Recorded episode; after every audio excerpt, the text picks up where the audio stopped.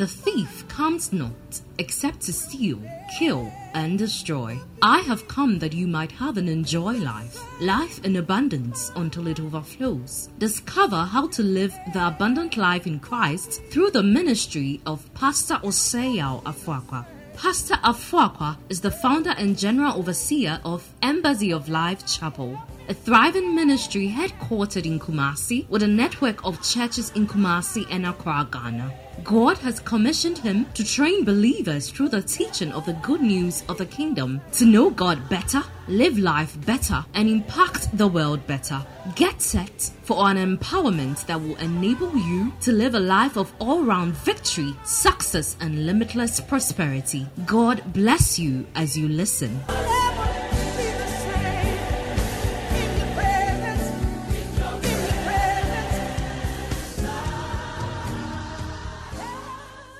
The title of the series is Dear Titus. Somebody say, Dear Titus. Dear Titus. That is the title of the series we are doing. Come with me to Titus chapter 1 and verse number 1 to 16. When the word of God dwells in you, you are a powerful being. Satan does not fear any Christian who can speak in tongues, but he fears the Christian who knows how to quote the word of God. And when the word is quoted with understanding and revelation, Satan will find his place. You remember when he encountered Jesus, Jesus had fasted. So if there was a time to continue speaking in tongues, that was a very good time. But when Jesus needed to win, he won by the word. If you're going to win in life, you need to be rooted and grounded in the word. Somebody say, be rooted, Be rooted. and grounded in the word. Be rooted and grounded in the word. And you see, the greatest battle you will fight in life is in your mind. Somebody say, in my mind. Yeah, that's the greatest battle you fight. It's a spiritual war. And the war goes on in between your two ears. And so, if the mind is not stayed on the things it needs to be stayed on, you would miss it. The greatest battle you, you fight in life. When Satan came to Jesus, he was just speaking to his mind. It's not like Satan came to you. He can't even stand uh, before Christ.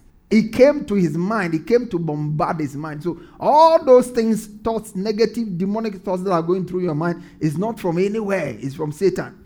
Give me Second Corinthians chapter 10, verse 3. Let me show you something before we get here. Because in this prayer warfare age, most people think that the warfare is somewhere, but it's here. Look at it. The Bible said, For though we walk, let's look at that. For though we do what? We walk in the flesh, we do not war after the flesh. So this is establishing acknowledging the fact that there's war going on. Tell your say there's war going on. That's why I tell Christians all the time you don't need to be afraid, you don't need to be intimidated. When somebody sees you and tells you I have this revelation and this attack and that attack, and people are so disoriented and they give in to fear, and the fear allows Satan to begin to rule their lives and then be able to operate in their lives because that is what gives him a stronghold or a foothold in your life. What is going on. It's only an ignorant Christian who thinks that you would commit your life to Christ or you come to faith in Christ and Satan will let you go. Satan is fighting you. He fought you. He blinded you so you couldn't see the gospel. You couldn't appreciate the light of the gospel. That's before you are saved. He fights you and blinds you strongly. So no matter what we teach, no matter what you hear, people will be showing you love, inviting you will not mind because you have been blinded. The Bible said, The God of this world had blinded the minds of them who do not believe. Anybody who does not believe that Jesus is Lord is because they are blinded. Who is blinding them? Satan. So that's where the first thing starts. When the light of the gospel comes, and then you receive it and you are born again, then he comes again. Instead of allowing you to grow into the fullness of the stature of Christ, then he occupies you with a lot of things the curse of this world, the deceitfulness of riches, all kinds of things to occupy you so that you never grow up to become a matured Christian and a spiritual Christian. That's Satan's strategy. So a lot of people are born again, but they are carnal. A lot of people are born again, but they are not growing. They are babies. And you see, when you are a baby, the things that are yours will be taken away from you. Do you understand what I'm saying? Do, do you understand what I'm saying? When you're a baby, the things you need to take with boldness and audacity. You will be crying, Lord help me, Lord help me. God said, I helped you long time ago. Everything you need has been made available to you. Go ahead and take it. The Bible says, when a strong man armed keepeth his palace, his goods are safe. And you are supposed to be that strong man. You are strong when you stand in grace. The Bible said, Be strong in the grace of our Lord Jesus Christ. So when you stand in the grace of God, you are strong. But when you decide that you will not stand in grace, but you will be operating anyhow, you won't stand in grace. When we call for prayer meeting, you won't come. When we are fellowshipping, you won't come. How will you stand in grace? Let us therefore come boldly to the throne of grace that we might obtain mercy and find grace to help in the time of need. So, when these things are not in place, Satan is strong. Any believer in whose life Satan is strong eh, is because they have allowed him to be strong. Satan is not supposed to be strong in the life of a believer. No. No. Once you are born again, you have the life of God in you, you have been raised seated far above principalities and powers. Now, by the time the one you are supposed to be sitting far above is troubling you that you can't sit comfortably where you are supposed to be seated, something is wrong somewhere. And we need to confront that. And it comes with knowledge. When you are not taught and when you don't give yourself to knowledge, you struggle. The Bible says, My people are destroyed for lack of knowledge. Some people also know, but they know the wrong things. You have to know the truth. It's only the knowledge of the truth that brings freedom. It's only the knowledge of the truth that brings liberty. If you are going to walk in freedom and dominion, your knowledge of the truth must be excellent. Praise God. You have to be skillful at handling the word of righteousness. That's why we are committed to teaching. There is nothing we will do more till Christ come in this commission, in this church, more than teaching. That is a principal thing. Every other thing we do will bear great fruit in the lives of those who embrace the word. Because a lot of people want help from God. And God has already helped them by giving them his word. But they will not consider the word. They want help from some other means. It doesn't come like that. If you will not make time with the word, you will go through the world, experience a lot of worries. Are you here with me? So appreciate the place of word. He said, For we don't we walk in the flesh. Follow this closely. We walk in the flesh. We do not walk according to the flesh. So you don't carry knives and cutlasses and say, and bonsam too. All of those foolish things. When you are ignorant, you follow a lot of foolish things. Also, people cheat you. They frighten you with things that are not supposed to frighten you. You are corrupted by the simplicity which is in Christ. You are too. Yeah, where will you find him? The man is a spirit being, so where will you find him? Unless, of course, you want to kill the person who has yielded himself to him and he's using him to. At- Most of the time, that's what he's against. When they say they are going to uh, to uh, cooking, it's somebody. Somebody must die. But most of the time, you don't know that the person who must die is a lazy man inside you. When that lazy man dies and you become spiritually diligent, there is no way any attack can continue. You sleep and sleep all through. And when you dream some dreams, you are troubled. Yeah.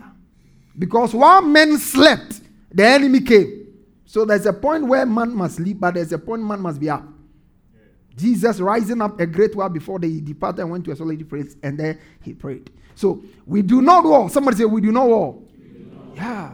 Oh, Papa, the battles I'm dealing with, you don't understand. Listen, I'm also dealing with battles. Yeah, yeah. I'm dealing with battles. And I'm not struggling the way I'm struggling. And the, the reason is because I'm conscious of the weapons and I'm using them. There are thoughts that have come to your mind, they have come to my mind before. And maybe tomorrow they will come to my mind. If you have received some thoughts today, negative thoughts that have come to you today that I don't have, maybe my own is waiting in the future because Satan will come for everybody. Satan comes for what? Everybody. Yeah. He never leaves anyone permanently. Once you are born again, so the Bible says, resist the devil. Do what? Yeah. In fact, if I'm able to get the time, I'll spend some time and teach you something about Satan, how to de- dealing with Satan, knowing him and dealing with him, because he's a tricks master. You need to know him. I really, really don't like talking about him so much because usually when you are taught the original, it's easy to identify the fake. Uh-huh. And a lot of people make Satan very powerful. I don't like that because he's not. He's as powerful as I yield myself to him, as I give him room. In the book of Ephesians, he said, Neither give place to the devil. Somebody say, Don't give him place. Uh, so when we give Satan place, he takes it. And when he takes it, he will trouble you. He will trouble you with all manner.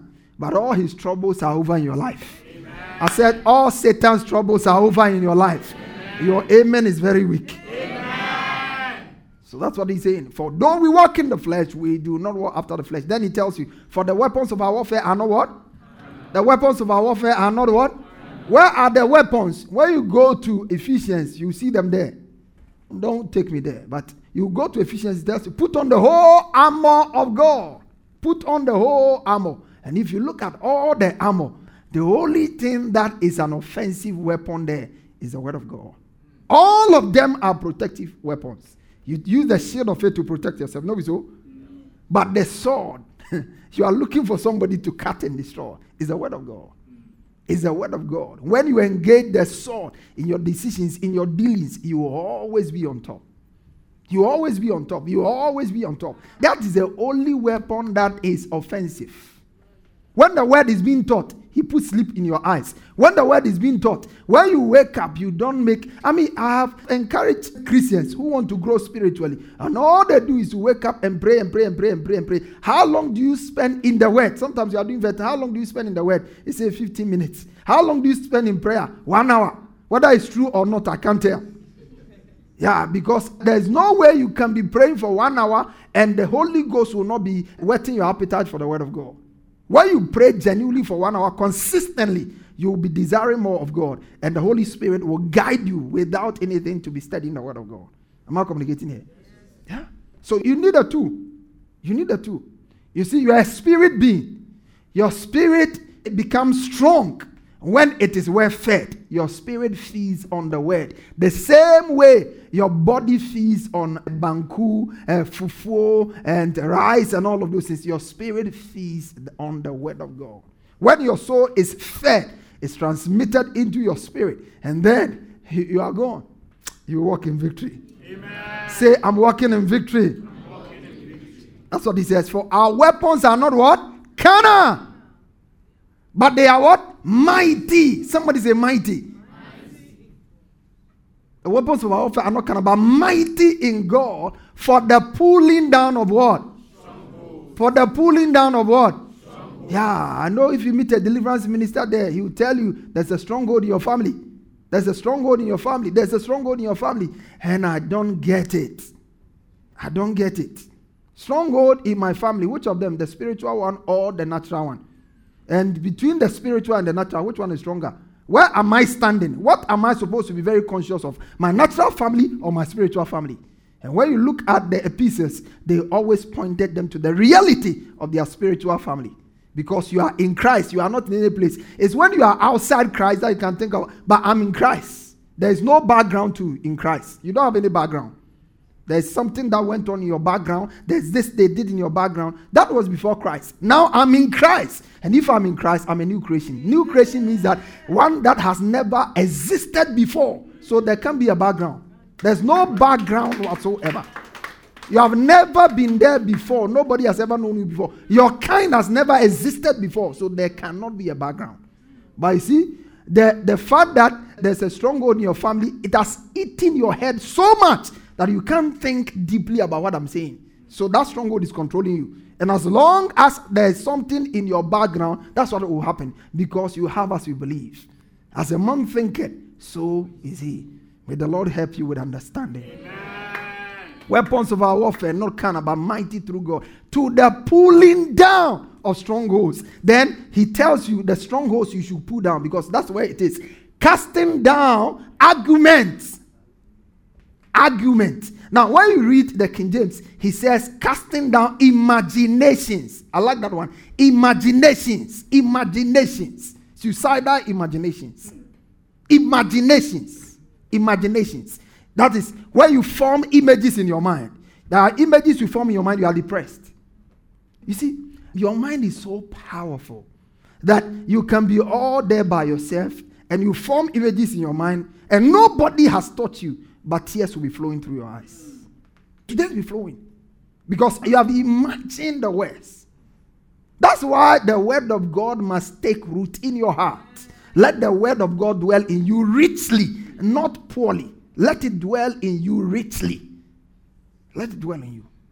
I see you walk in victory. Amen. Casting down what? Imagination and every high thing that exalts itself against The knowledge of God. So if the knowledge of God in you is weak, when something is exalting itself against the knowledge of God, you know it. When thoughts come to your mind, they are exalting themselves against the knowledge of you know it. Because you don't even have any proper knowledge of God. Then he said, Bring. Somebody say, Bring. bring. That's how you walk in victory. You bring into captivity. It, it means to arrest by force arrest by force, bring into captivity. Don't allow your mind, I'm a free thinker. No, that makes you a risk. If you are a free thinker and you think freely, you will be destroyed freely. You cannot allow your mind to think freely. You have to let your mind think in a certain way. Let this mind be in you. He said, Whatsoever things are true, whatsoever things are just, whatsoever things are lovely, whatsoever things are of good report, whatsoever things are of uh, virtue, if there be any virtue, if there be any praise, think on these things. You've been given a syllable to think on. So you can't be thinking anyhow and expect that you are walking in health, you are walking in prosperity, you are walking in peace. It doesn't work like that. Am I communicating here at all? So Every item that exalts itself above the knowledge and bringing into every captivity to the obedience of Christ. Do you know what it means to bring something to the obedience of Christ? Bring it to the obedience of Christ. Bring it. Bring it. Subject it to the things Christ has accomplished for you. If you look at it, bring it into, if it is not consistent with the finished work of Christ on the cross, arrest it. It's not correct. Are you here with me? May the Lord help you tonight. Okay, so come with me to the book of Titus. Somebody say Titus. Okay, Titus. Titus is only a three chapter letter. And the chapters are actually there because of the writers. And they did that to shorten it and help you to get an understanding. Sometimes the chapters they introduce, the places they introduce, some of them sometimes can even distort the meaning of it. But it was supposed, the original manuscripts were not written in chapters. But the chapters were introduced as a way of organizing the, the body of knowledge. Okay, so there's chapter 1, chapter 2, and chapter 3. That's all. Very, very short book. You can read through it in less than 15 minutes.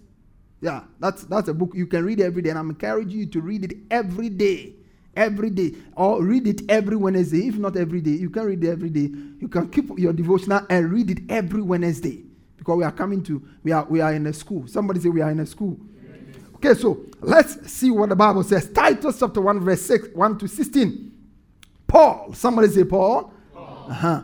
Paul a bond servant of God and an apostle of Jesus Christ. Now look at that. According to the faith of God's elect and the acknowledgement of the truth which are caused with Take note of the word godliness. In the hope of eternal life, which God, which cannot lie, promised before time began, but has in due time manifested his word through preaching, which was committed to me according to the commandment of God our Savior. To Titus, let's read that together. To Titus, a true son in our common faith. The word common faith could mean the body of the content of our faith, and it could also mean the, our common salvation, our common faith. The Bible says that when I gave diligence to write to you, Jude 3, when I gave diligence to write to you, I gave all diligence to earnestly contend for the faith which was once delivered to you. All right. So he says, to Titus, our true son in our common faith. Then he says, grace and what? Mercy and peace from God the Father. Good. Verse 5. For this that you should set in order the things that are lacking and appoint elders in every city as I commanded you. Great. All right. Now, if a man is what? Blameless, the husband of one wife, having faithful children, not accused of dissipation. Seven. For a bishop must be blameless as a steward of God, not self will, not quick tempered, not given to wine not violent, not greedy for money. Eight, but hospitable, a lover of what is good, sober minded, just, self control. Nine, holding fast the faithful word as he has been taught, that he may be able by sound doctrine both to exhort and convict those who contradict. Let's go ahead. For there are many insubordinate, both idle talkers and deceivers especially those of the circumcision. Verse 2. Verse 11. Whose mouth must be stopped, who subvert whole households, teaching things for the sake of dishonest gain. One of them, a prophet of their own, said, Cretans are always liars, evil beasts, lazy gluttons. Verse 13. This testimony is what? Therefore, rebuke them sharply that they may be sound. it, it, it, it, will be some way. Do you know that this letter was read like the way we are reading it? So, Titus is in Crete, and then this letter is written, and in their meeting, which is made up of largely Christian, Cretans, and they are reading. Then in the reading, they said the Cretans are, uh, one of their prophets said the Cretans are evil beasts. They are slow bellies. you can imagine how they will feel. But Paul wrote it, and then they had to communicate. He said, Not giving heed to what? Jewish fables and commandments of men who turn from the truth. Verse 15. To the pure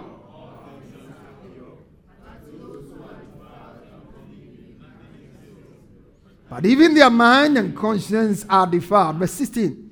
They profess to know God, but in works they deny Him, being abominable, disobedient, and disqualified. Okay, so like we do with all letters, when you receive a letter, I mean, this is not the age of letters, this is age of emails. Uh, but even the email, the first thing you are likely to see is the person that sent the mail. So the person's email address will be there. And in ancient times or in Bible times, when they were writing letters, that is how. We now, uh, in our times, will write and then will sign. Those days, those who did pamper your, your, your, your faith what? Yours faithfully. And then if it's a love letter, yours what? yours what? Yours forever. And, and some of those yours forever never became theirs.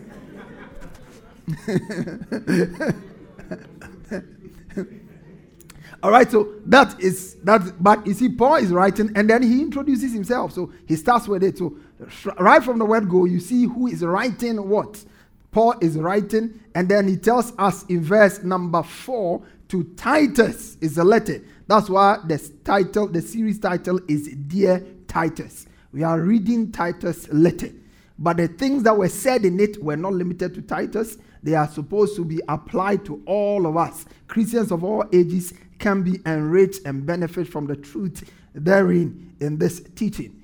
Paul, like we said last week, wrote a number of letters, but these three letters are con- constitute what we call the pastoral letters. Somebody say pastoral letters. Yeah, when you meet somebody who has just come fr- fresh from Bible school, and you tell him which one, ask the person, do you know the pastoral letters? So that you can challenge them small. Praise the Lord. Tell your neighbor say pastoral letters. Now, pastoral letters are pastoral letters. They are letters that have to do with how a pastor should do his work, the work of the church, how things are done in the church. That's what largely it addresses. First Timothy, Second Timothy, and Titus, they constitute the pastoral letters. And these letters are not just pastoral, but are also personal. And I told you last week that there are three personal letters Paul wrote. One was to Timothy, the other was to Titus, and the other was Philemon. These were letters that were written and addressed to individuals. Other than these letters, all his other letters were written to the church. When you read the book of Titus and you see the things that went on, you realize that it's not everything that the apostles did that is fully captured in the book of Acts. Sometimes people debate all of this. Where do we see this? Where do we see this? We say we should start, we should do this. They can be found in the New Testament. The truth of the matter is that not everything that they did or said is documented. It's not. Even Jesus, they said, of all, if all the things he did were to be documented, the books of the world will not be enough. Jesus began to do and to teach. That's what we are told. And then the apostles also continue to do and to teach. And we are also doing and we are teaching. So revelation comes, but there's no revelation that is superior to the revelation of the written scriptures. That is settled. So any revelation that is off scripture, that revelation cannot be accepted. But the truth of the matter is that not everything is documented because you see, when you read the letter, verse 5, look at that, verse 5. For this reason I left you in Crete. Look at verse 5 with me quickly, please. Let's read it together. One go. For this reason, I left you in Crete, that you should set in order the things that are lacking and appoint elders in every city. For this reason, I left you what? In Crete, that you should set in order the things that are lacking and appoint elders in every.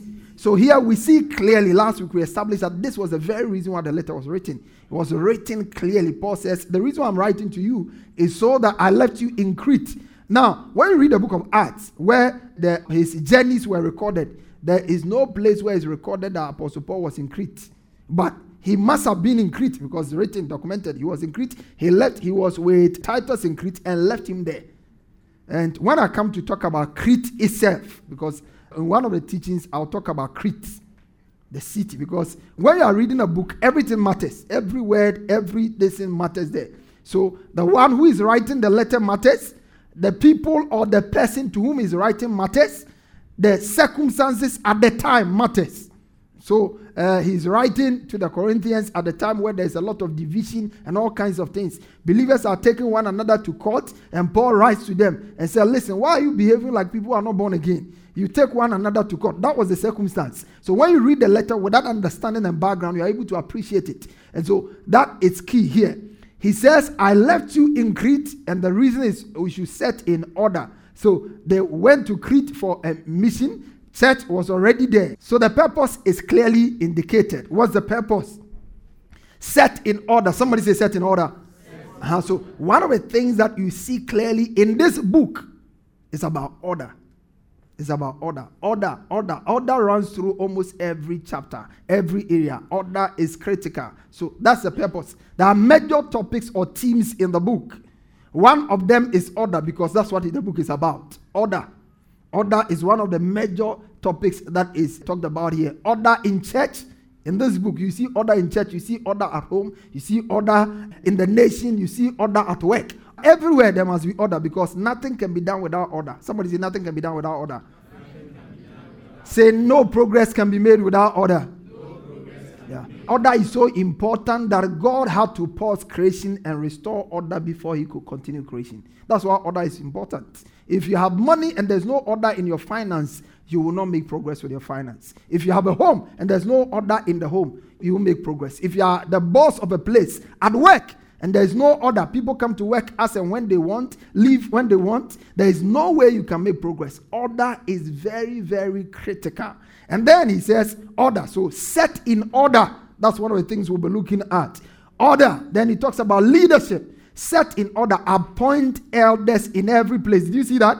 Appoint elders in every place. Talking about leadership there. Then he talks about sound doctrine. Sound doctrine is repeated through a number of the verses. Look at verse chapter 1, verse 9. Holding fast the faithful word as he has been taught, that he may by by he may by sound doctrine both exhort and convict those who what? Okay, look at Titus 1 13 to 14. We are reading a letter, so we have to be reading and reading. Read with me, one go. Therefore, rebuke them sharply that they may be sound. they may be sound what? Huh. The Greek word that is translated sound has to do with hygiene. That is the same. Listen, we will come back to look at those details. They will be sound in the faith. Sound in the faith. He's talking about sound doctrine. 2, verse 1. Let's go. But as for you, okay, Titus 2, verse 6 to 8. Likewise, exhort to be sober minded in all things, showing yourself to be a pattern. Uh huh. Sound. Yeah. Yeah, so tomorrow when you're doing your quiet time, you can just spend some time to look at the number of times sound is appearing. Sound, sound, sound, sound, sound. So that's it. So there's order, there's leadership, there's sound doctrine, which was very critical because the assignment he gave Titus demanded that he brings clarity on the doctrine that was being taught and practiced at the place. And then, of course, grace is also mentioned. We find grace in four different verses in this book. One, we have grace in chapter 1, verse 4. Titus, to Titus, a true son in our common faith, grace. 2 verse 11, he says, For the grace of God that brings salvation has appeared unto all men. When you read Titus 3 7, that having been justified. Okay, 315, all who are with me greet you. Greet those who love us in the faith. So you see grace, grace, grace coming and again. And then, of course, we have good works. Somebody say good works. Uh huh. So it's a book of good works and it's a book of grace. And it's interesting how he takes time to work it out in a very beautiful way. Now look at it. Titus 1 15 to 16. To the pure, all things are what? Pure. But to those who are defiled and unbelieving, nothing is what? Pure. But even their mind and conscience are. Now look at verse 16. They profess to know, but they profess to know, but in works, being abominable, disobedient. 214. 214. Who gave himself for us that he might redeem us from every lawless deed and zealous for good works. Titus 3 8. Look at that. Titus 3 8. This is a faithful saying, and these things I want to affirm constantly that those who have believed in God should be careful to maintain these things are good and profitable. All right. 2 verse 11 to 12. For the grace of God that brings salvation has appeared unto teaching us that denying ungodliness and worldly lust, we should live righteously in this present age. So we have good works, which sometimes is used interchangeably with godliness together in the book. All right, so these are major topics that you find in the book, and we'll take time to touch on some of them. But remain a true son and raise true sons. Turn to your neighbor and say, Remain, remain. A, true son, a true son and raise, and raise. True, sons. true sons. Yeah, remain a true son and raise true sons. Remain. Say it again. Remain, remain. A, true son, a true son and, and raise, raise. true sons. Okay, so when you read the book, Titus 1, verse 4, he says, Paul, Titus 1 4, he says, the letter is coming from Paul and is addressed to Titus, a true, please, a true, yeah, it says, true son in our common Okay, true son in our common faith. So Paul is writing to a son whom he has proven to be a true son. And he sends him to a place. He goes with him to a city and he leaves him there. And he writes to him and begins to instruct him. And among the many instructions, what one could deduce or what comes out clear as, is the fact that Paul expected Titus to continue his faithfulness as a true son and also raise other sons. And we see that very clearly in chapter 1, verse 5 to 6. Let's read that. Chapter 5, verse 1 to 6. For this reason, I left you in Crete that you set in order and appoint. Uh-huh. Now look at verse 6. If a man is blameless, the husband on one wife, having faithful children, for the purpose of time, we can leave it there. You see? So he writes to him and he says, Titus, you are my true son. He acknowledges that. And then he leaves him at the place. He said, Titus, I still see you as a true son. Remain as a true son. Don't be corrupted. Hmm. Because you are in Crete, and the matters in Crete can easily eat you up. They can easily enter you. Sometimes people are very faithful when they are around us, but the moment they move out, there's something different enters them. Praise the Lord. In our church here, sometimes people are here. When they travel, then you know that Papa Papa was fake. Yeah, there are people who are in our church here, they've traveled out our international page, they are not part. When we call for meetings, they don't come. But he says, You are a true son, remain as a son. And I pray that when God opens your door, you remain as a son. Yeah. as for church, a lot of people come here with all kinds of motives. They are looking for the American. When they get it, that's all. They are not coming to commit to Christ and connect to Christ. Remain, remain. Most people are good starters, but are very poor finishers. So he said, You are a true son. Remain as a true son. And raise. He was telling him to raise true sons because he gave him the criteria. If you saw it, he says, appoint elders in every place. Then he gives him a criteria that will help him to raise sons that will be like himself. So he says, For this reason I left you in Crete, he set in order and appoint elders in every city. And he didn't leave it to vacuum or to his own discretion. He began to outline the criteria he should use. Verse 6, he says, if a man is blameless, the husband of one wife, having faithful children, not accused of dissipation or insubordination, for a bishop must be blameless, a steward of God, not self-willed, not quick-tempered, not given to wine, not violent, not greedy for money, but hospitable, a lover of what is good, sober-minded, just, holy, self-controlled, holding fast the faithful word as he has been taught, that he may be able by sound doctrine both to exhort and to convict those who contradict. Doesn't this one look like a true son for you? Can't you see that? That's a, a person of an impeccable character. That's what he's talking about there. So, Titus, you are a true son. Raise people like you. What I've realized in ministry is that ministry is such that the people who are faithful always produce after their kind.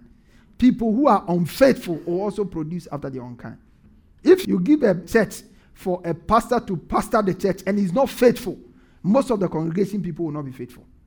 If a pastor is not faithful with tithe giving first fruit, you see that his congregation they are not doing the same. Most of the time, the Bible says in the book of Hosea, I think Hosea also, like priests, like people. Most of the time, it's not different. It's not different at all. Faithfulness. Remain and then raise. You will always produce after your kind. Do you see that in Genesis? He says, Let every fruit then bring after its own kind you will always produce after your kind. You will always produce after your kind. That's why you have to be careful. Paul was very careful about the kind of person he sent to a place because he knew that he had impact on that. Now, Titus and Timothy are two guys that Paul used the word true sons for. Now, you must understand that Paul had many sons.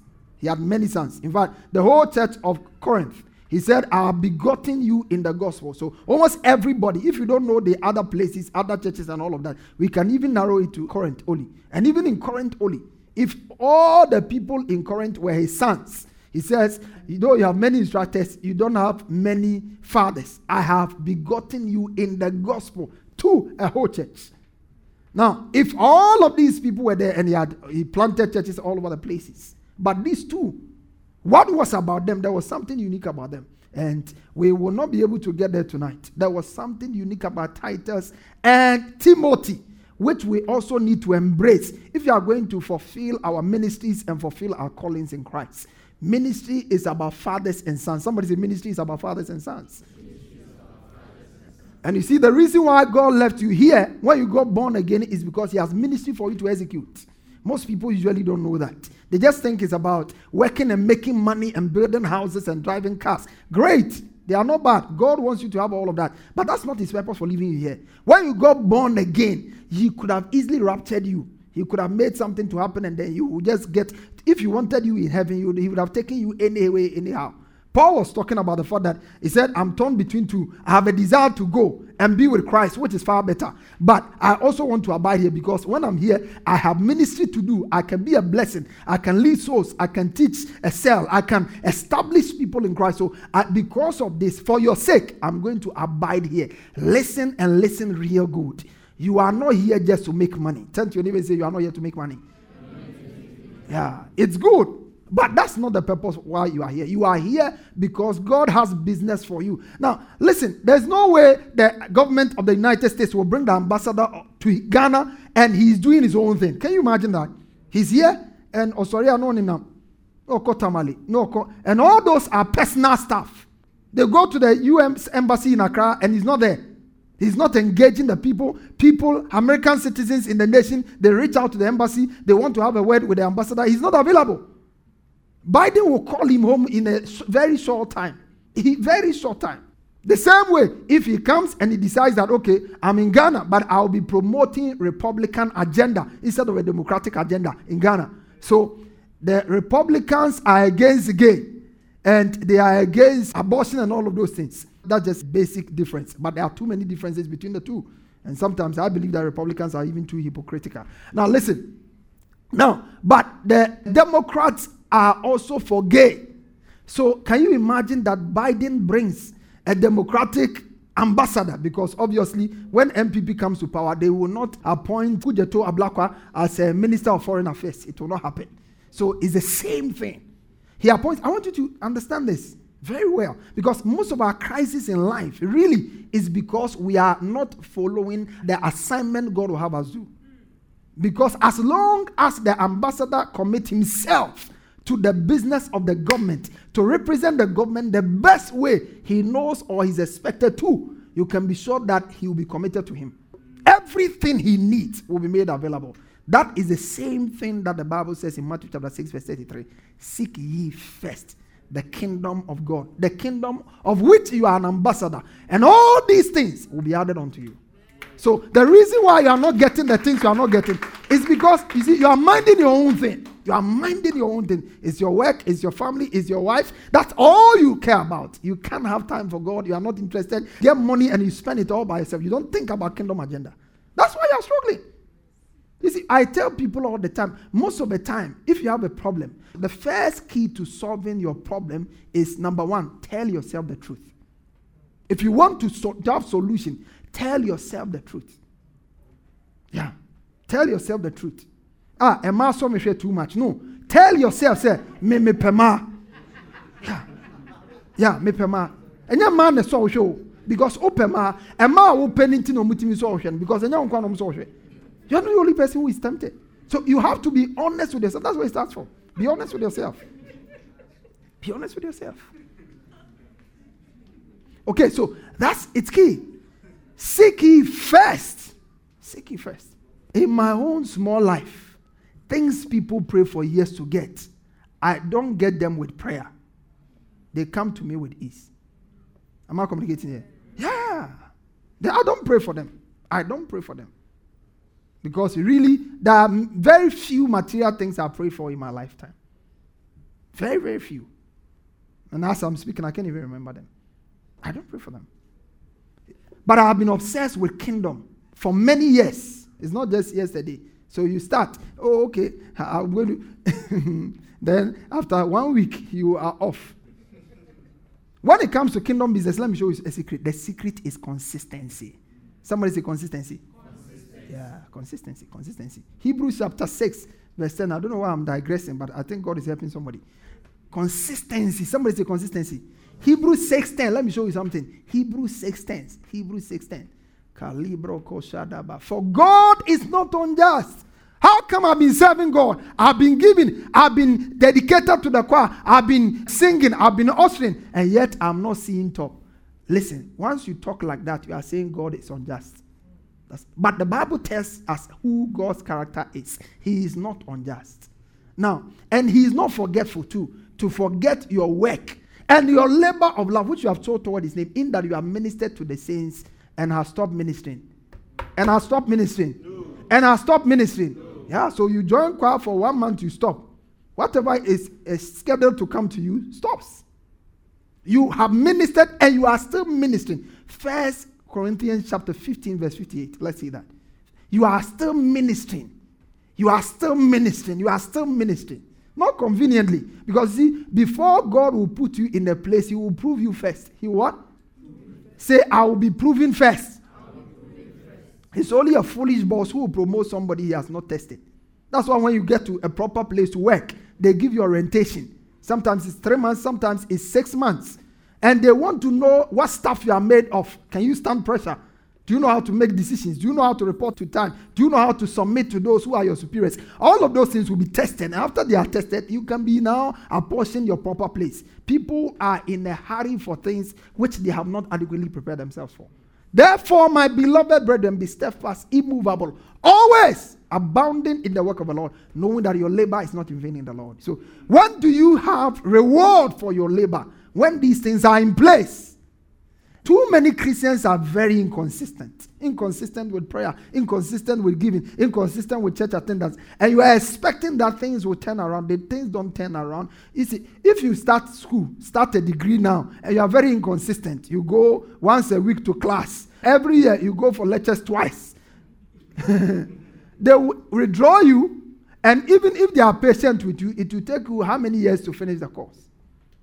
But look at how you can commit yourself to your secular task. That is what shows your kingdom. You can be consistent to it, deliver. And so you are getting promoted on your secular job, but spiritually you are declining. And it's, it's dangerous. Are you here with me? Are you here with me? Yes, All right. That's where we are, what we are looking at, truly. So he says, My true son. Somebody say, My true son. My true son. I'm just run up my true son in the faith. Let's look at Titus 1 4. To Titus, a true son in our common faith, grace and mercy to you. Two, that's it. To Titus, a true son in a common faith. May you be a true son. Amen. First Timothy 1 2. To Timothy, a true son. A true son. I pray you be a true son. Amen. Yeah, because the benefit of being a true son are enormous amazing benefit. Just being a true son. You just have to be a true son. So, Titus, you're a true son, but Titus raised true sons. The word true from the Greek word means something that is legitimately born. You are born genuinely. You are born. And when it comes to that, he's talking about, I think, it has to do with the fact that Titus and Timothy were people who were saved for real. They were born again. They were believers. They had faith in Christ. Their life showed that they were established in Christ. First Peter chapter 1, verse 23. He said, having been born again, not of corruptible seed, but incorruptible, with, through the word of God, which lives and abides forever. So they were born through the right means, and they were truly saved. True also means true. Somebody say true also means true. Yeah, from the Greek, true also means true. It means that they are genuine, they are sincere, they are not faking it. When they say Papa, they mean it. When they say you are my spiritual father, they mean it. When you speak, they hear. When you give an instruction, they take it. Am I communicating here? Yes, they are not fake. They are not fake. A lot of people are very, very fake. I'm going to walk you through some features of a true son, and you see it yourself. That is why not many people were on this list, but Titus and Timothy. The word son comes from the Greek word teknon, and it means a child or a daughter, son or a daughter, all of that. Uh, so when you say a son, we are not talking about only men or listen, it's, it applies to both. My true son in the common faith. Praise the Lord. Hallelujah. Now it's important we appreciate that in New Testament times, Disciples were called children of their teachers. Huh. They were called children of their teachers. Pupils were called children by their teachers because the same way a biological mother or father molds their children by feeding, nourishing them by feeding them. That is how teachers nourish the minds of their students or disciples and molded the character of their disciples. That's why Jesus said, Every disciple that is well trained shall be like his master. Yeah, they molded them, they shaped their minds. So they thought and they have the same view. And you come to see why Titus. Paul said, When I sent Titus to you, did he take advantage of you? Did we not walk in the same spirit? Because he had been molded, he had been shaped, he had been made to think in a particular way. Am I communicating here? Stand on your feet and begin to thank God and give him praise.